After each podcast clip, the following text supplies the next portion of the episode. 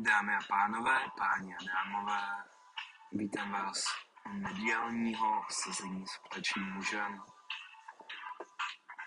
a nějaké té politické teorie. A na pozadí nám bude hrát japonská kapela Cassiopeia, album Mint Gems 1982, písnička se jmenuje Midnight Rendezvous. Netuším, jestli se to tak správně čte, ale I don't give a fuck.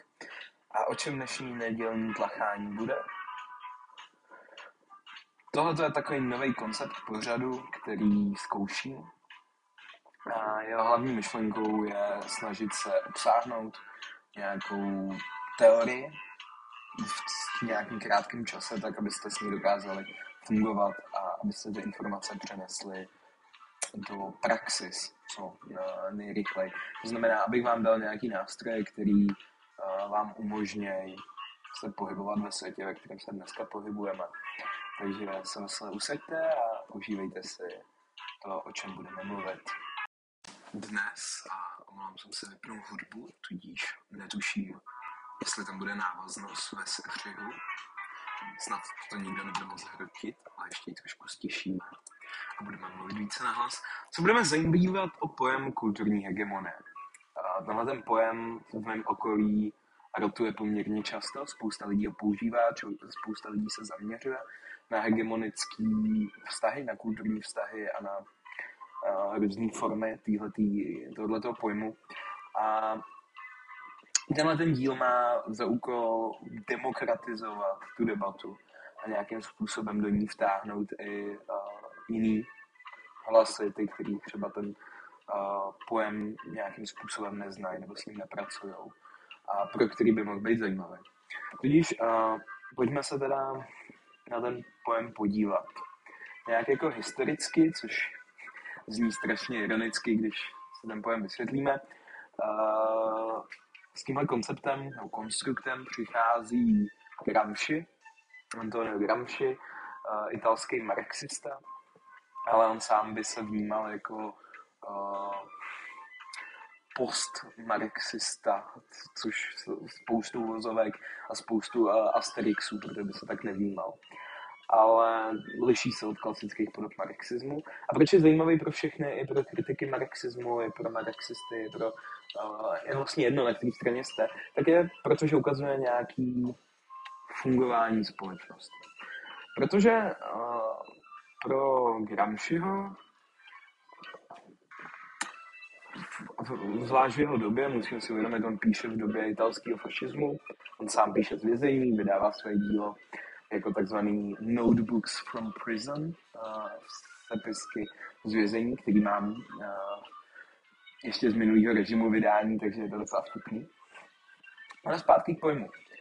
Uh, Gramsciho kulturní hegemonie je popsání konstruktu, který se snaží stát mimo politiku, a to je kultura, ale reálně konsoliduje politickou moc. Co to znamená?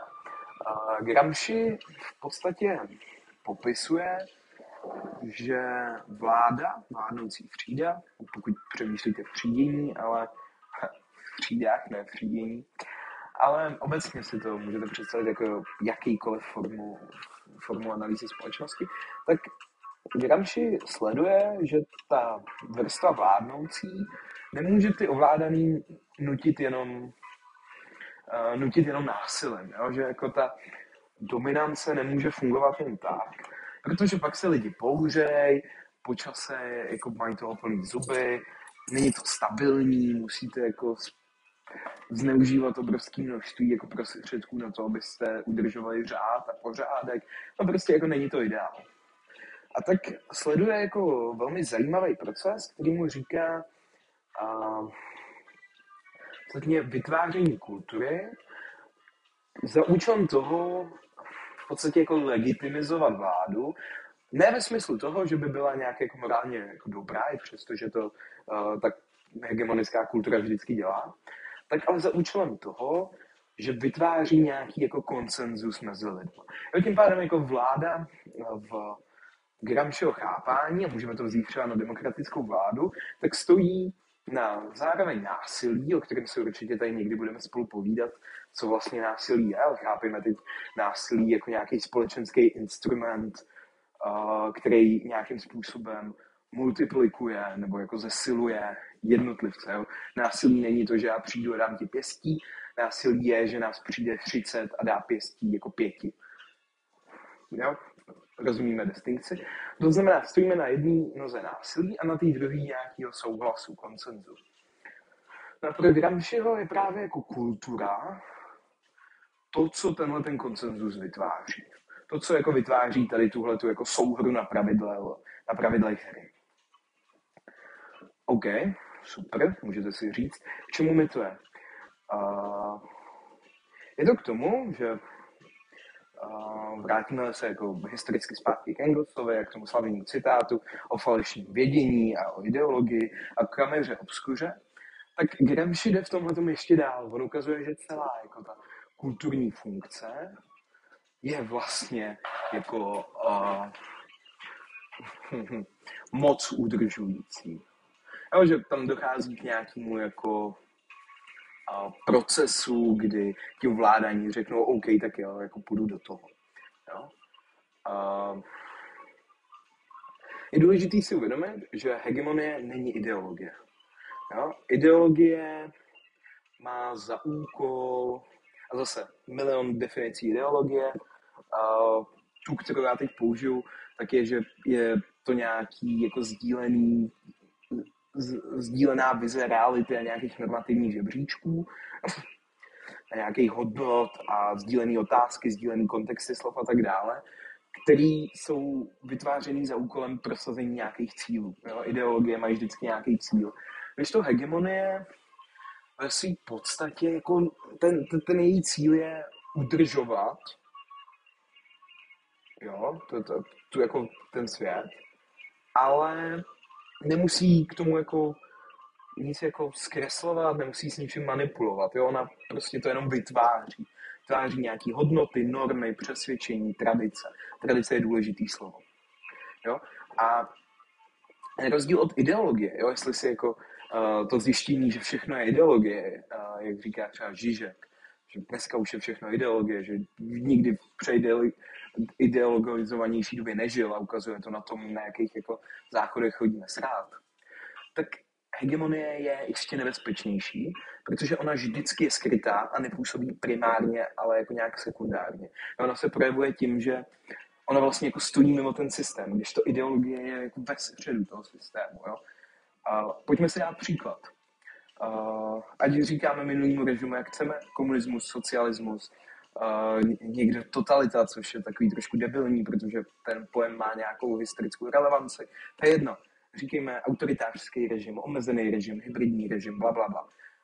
Uh, já budu používat socialistický Československo, tak máme tady nějakou ideologickou rovinu, která stojí na myšlenkách uh, Stalinova výkladu Lenina a výkladu Marxe a samozřejmě se spoustou jako inovátorských změn a jako vlivu Chruščova a spoustu dalších.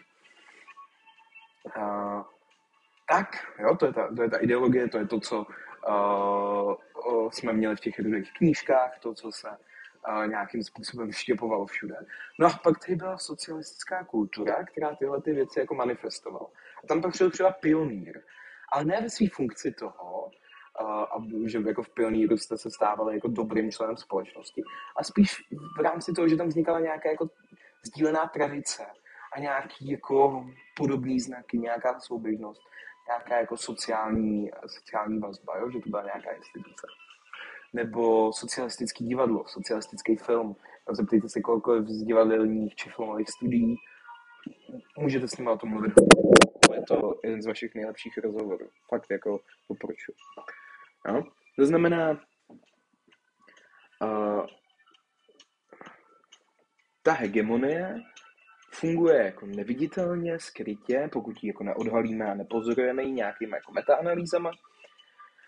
Zároveň by někdo mohl říct, že je to jako pouze médium, což zase debata o tom, co to znamená, ale tahle ta vytíčka by měla znamenat, že jako skrz tu hegemonii promlouvají pak nějaký jiný věci. Jo? Ta, jakože ta hegemonie sama o sobě nemluví, ale jenom udržuje nějaký stav, ve kterém mluví někdo jiný.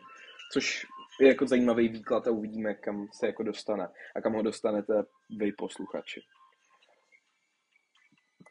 Jo? No. OK. Tak jsme Martin řekl, že hegemonie je teda nějaká jako tady ta kulturní hegemonie je nějaká jako neviditelná moc, která pomáhá vytvářet souhlas uh, se systémem. A jo, to je jako dobrá definice, ale pojďme ji ještě jako rozšířit. Pojďme ji rozšířit, protože Gramsci sám ten pojem jako takhle nebere. On ho ještě zjemňuje trošku, on ukazuje, že každá tato hegemonie stojí na třech pilířích. Tím prvním je nějaká jako tradicionalistika, nějaká jako tradice, nějaká jako představa napojení na minulost, jo? což v nějaký míře, když jako budete ten narrativ sledovat, tak zjistíte, že je strašně jako umělý a vykonstruovaný. Jo? Že já nemám nic moc společného s nějakým husitou a nemám vlastně ani nic moc společného s národním obrodilcem. A fakt nechci být jako zlej, ale s lidmi z první republiky toho taky nemám tolik společného. To je jako nějaká představa toho jednotného jako proudu je nějaká jako forma uh, tradicionalismu, nějaký jako představy, uh, představy dějného proudu. Jo, to znamená jako tradice. Hegemonie potřebuje tradice, vytváří si je, aby měla jako tu pozici té přirozenosti, té jako zažitosti, té každodennosti. To druhé, co dělá, tak je, že vytváří instituce. Každá hegemonie stojí na institucích, které v praxi v podstatě jako realizují to setkávání se s tradicema a zároveň s hodnotama toho, kdo vládne. Jo. Uh, ideální takovouhle tradiční institucí jsou školy. Jo? Uvědomme si, že povinná školní docházka za Marie Terezie uh, nebyla konstruovaná jako nějaký dar lidstvu, ale byla konstruovaná v několika reakcích. První že v zahraniční politi- politice Marie Terezie dostávala strašně na zadek od všech okolí. Ztratila území, nebyla moc jako populární, zvlášť kvůli tomu, že byla žena v té době problém. A tak ona se rozhodla jako konsolidovat svoji zemi, protože musela. Ta země nebyla jako zas tak v dobrý pozici, aby si mohla jako vyskakovat. To znamená, rozhodne se konsolidovat svůj zemi a jak to udělá? tím, že zavede školy a školy jako rozbíjejí nějakým jako etatistickým programu, etatistický směrem k státu, to znamená nějaký státotvorným programu, rozbíjejí tradiční instituce jako rodina a zase slovo tradice, jo, hegemonie, komu vyhovují rodiny, jako svazky a tohleto rozbí, rozbila rodiny, rozbila nějaký lokální příslušenstvo a vychovávala vlastně jako ty úředníky, ale hlavně občany tohle nového státu, který jako souhlasí s podobnou toho státu a svůj život uh, dávají na oltář, jako Habsburský vizi, jo, a identifikují se s ním. To je jenom jako ukázka jedné z těch jako institucí, jo, který prostě uh, jsou ta hlavní, hl, hlavní složka, to, co jako každodenně vstupuje Eh, do těch životů nějakou formou a předává tam ty věci, co má. K těm institucím se ještě vrátíme, ale koukneme se na třetí pilíř.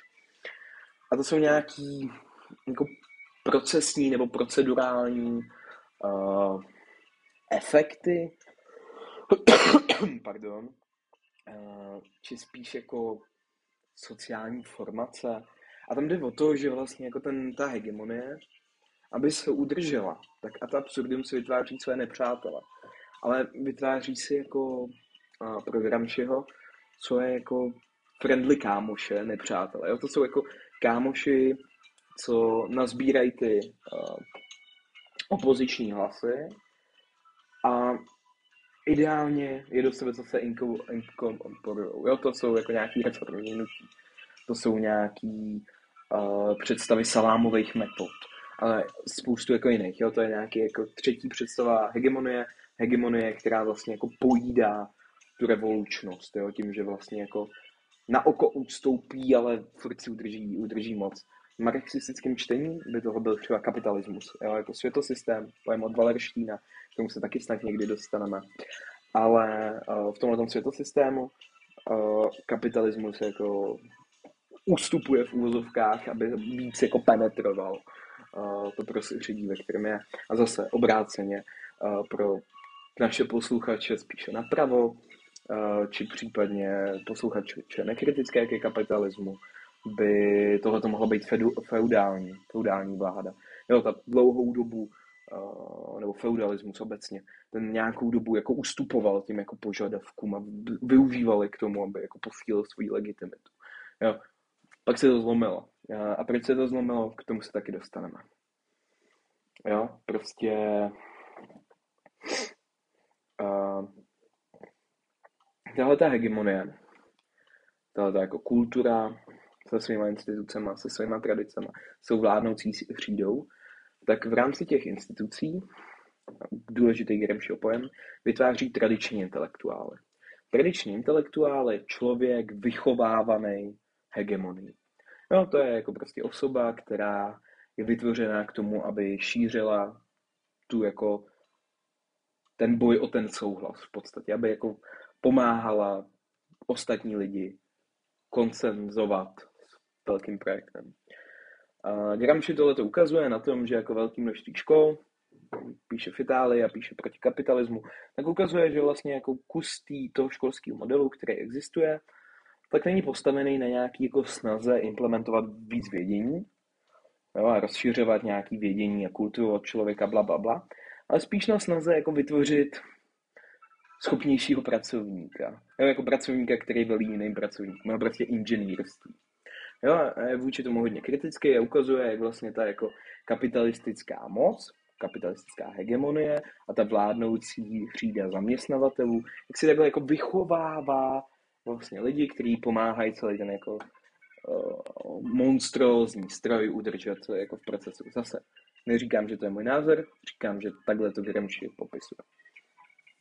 Uh, protiopakem těchto těch jako tradičních intelektuálů jsou tzv. organický intelektuálové. Organický intelektuál je člověk, který se každodenně setkává s tou hegemonií a v podstatě jako začne si všímat toho, že mu ta hegemonie nevyhovuje, že je proti němu a že jako přestává jí dávat ten svůj souhlas, ale ještě není na něj použitý násilí, ale může být, nemusí, není důležitý. Ale tím, že ne, začne jako nedávat ten souhlas, tak jako vytváří nějaký jako divný prostředí. Jo? On vlastně jakoby Gramsci v tomhle se snaží nějakým způsobem jako validovat to, aby mohli třeba jako odboráři nebo předáci vystupovat s nějakou intelektuální legitimitou, jo? aby jako ten, ten uh, hegemonický kolos nesemlel, jo? protože tam příklad, uh, velké množství prodejců bot zjišťuje, že ten, jak je tenhle ten trh teď nastavený, tak je to prostě zabíjí. Jo, že oni nejsou stroje, ale chce se po nich uh, efektivita jako ústrojů, že se to nedá, ztrácejí tam peníze, jsou otrokama. Tak jako dají dohromady odbory a ten odborář jako přijde za tou politickou mocí vyjednávat, že jako hej, tohle prostě nejde, my to nezvládáme, fakt tady mám tu každodenní Jo? A v tenhle moment mu jako tradiční intelektuál řekne, ty tomu nerozumíš, ty nemáš ty školy, já je mám, já tomu rozumím. Jo, tak Gramsci tohle to jako rozbíjí tím, že ukazuje, že vlastně jako by ta rizí skutečnost pro spoustu lidí jako v něčem stačí. Jo, že to rizí poznání stačí. A zase pojďme do toho neskákat, protože jako jasně najdeme nějaký příklady matematika, fyzika. Jo? Na druhou stranu v nějaké jako metaanalýze si musíme uvědomit, že velké množství chápání matematiky a fyziky, co my máme, jsou nějaké konstrukce světa, kterýmu nerozumíme a které jsou koherentní.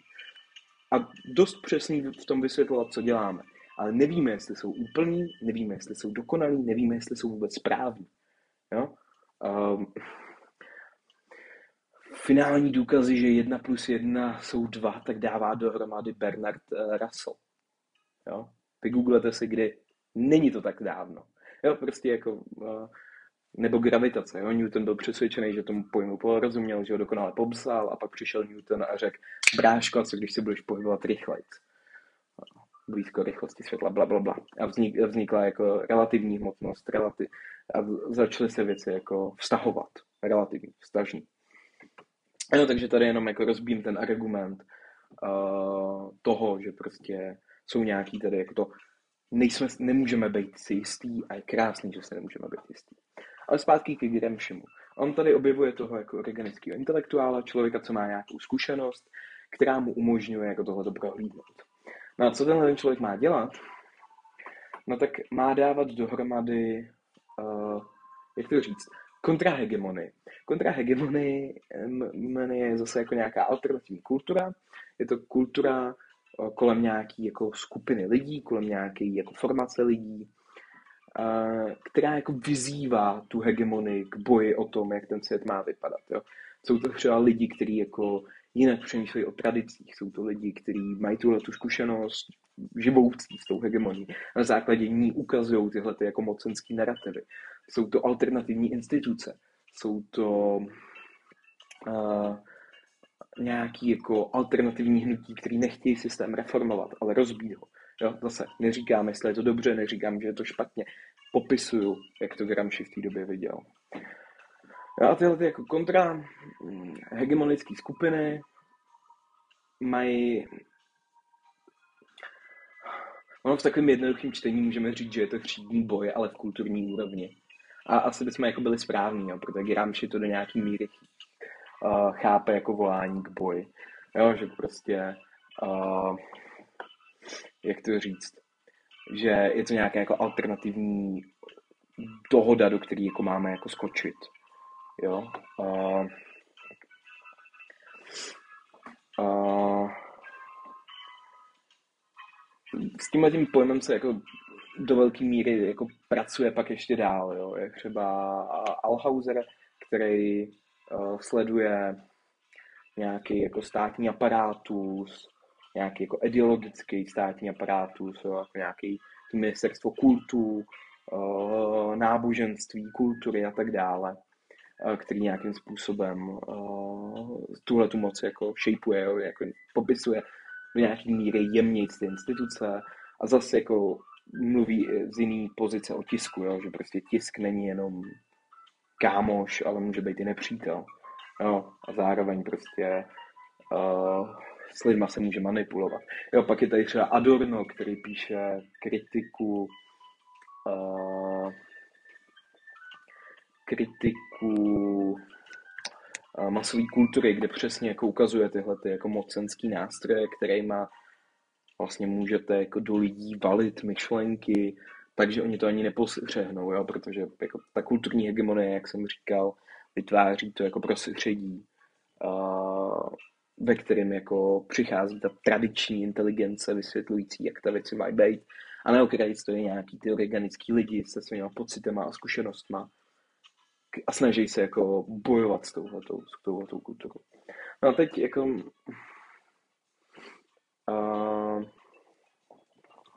co si z toho vzít pro nějakou praxis, jak jsem říkal na začátku. Uh, předně si nutný uvědomit, že každý jako vyzvatel hegemona tak je v pěkně nepříjemné pozici, proti, protože proti němu stojí jako velký legitimační institucionální aparátus. Jo. Stojí proti němu školy, stojí proti němu univerzity, stojí proti němu kina, média, uh, knih tiskový centra, knihovny. Stojí proti němu prostě jako dlouholetá nějaká tradice, teď ve smyslu historický, uh, ho jako vršení externalizace a zároveň proti němu stojí jako i nějaký představy tradic, kterými on se musí jako uh, potýkat. Jo? Takže to není jako příjemná pozice může se to zdát jako prohraný boj. No nicméně jako historicky víme, že ten boj šel vyhrát, jo. Feudalismus padnul. A, a nejspíš i současný jako světosystém, ve kterém žijeme, projde nějakýma jako transformacemi na základě té každodenní jako zkušenosti. Zase neříkám, jestli je to můj názor, říkám uh, nějaký jako představy, který, který ve světě jsou a ve společnosti. A co si z toho můžete vzít jinýho pro praxi? Dobrý, tak si nám řekl tady, že jako jsme v prdeli, no, tak co s tím? To jsem úplně neřekl. A spíš se snažím ukázat, že je to těžká pozice a že je možná v něčem jako nesmyslný a se s ní plně zžít a dát si za životní cíl, protože v té své velikosti nejspíš vždycky přesáhne jeden lidský život. Jinýma slovama, doufat v revoluci je do nějaké míry obrovská metafyzika, je to obrovská víra která nemusí přijít, může přijít, ale nemusí. A ten člověk, který jako tímhle tím směrem chce se pohybovat, tak tím, tím musí být připravený pracovat, že jako ta věc, ve kterou věří, nemusí přijít a že to jako pro revolucionáře musí být špatně, jo, protože jako normativně, jo, doba dobrá je zkrácená o několik let, ale v nějaký ty jako dlouhý časový lince je to jako uh, ignorovatelný. Jo? Uh, to je první. Uh, to druhý uh, je nějaká představa toho, že proti vám stojí nějaký jako historický blok, ať použiju víc Gramsciho terminologie. Zase tradice. A musíte se naučit s těma tradicema pracovat a porozumět tomu, proč některé ty tradice jsou. Jo, v nějakém čtení tomhletom je třeba manželství, tradiční instituce, která má udržet patriarchální postavení muže. Jo? Rozdílní rola muže a žena. Jo? Zase, neříkám, jestli je to můj názor, jenom říkám, uh, co můžete vidět. Ten důraz, který tam ale je, je, že musíte, uh, a spíš musíme, máme se do toho i řadit já, pracovat na nějakých jako alternativních institucích, na alternativních procesech a na té kultura hegemonie a že ten hlavní bod, který nám s tím má pomoct, není jako intelektualita z vysokých škol, není, nejsou online kurzy, není jako dlouhý čtení politické teorie, čím si možná tady jako páchám sebevraždu svého nového seriálu, ale že je to vytváření alternativy postavený na pocitech, zkušenostech a lidskosti. Na té jako věci, kterou ta hegemonie nemůže nahradit. Na tom jako v něčem rozbití masovosti a návratu k komunitě. Což zní strašně socialisticky a nemělo to tak znít, ale materií textu se prostě nedá, nedá, nedá rozbíjet. No. Takže tak. Um, přečetli jsme si tedy tady spolu to, že uh, Gramsci pracuje s pojmem kulturní hegemonie, což je nějaký způsob, jakým si stát nebo vládnoucí elita uh, udržuje svoji dominantní pozici. Je to nějaká jako náhrada represivních složek, postavená na koncenzu, kulturní hegemonie není to samé co ideologie. Ideologie má přímý cíl, je jasně vázaná, když to hegemonie se ze své pozice snaží být jako nepolitická jo, ve vší své jako tragičnosti a trapnosti a kýčovitosti. Jo, ale ve skutečnosti je to jako ta platforma, která umožňuje všechny ty jako jiné věci.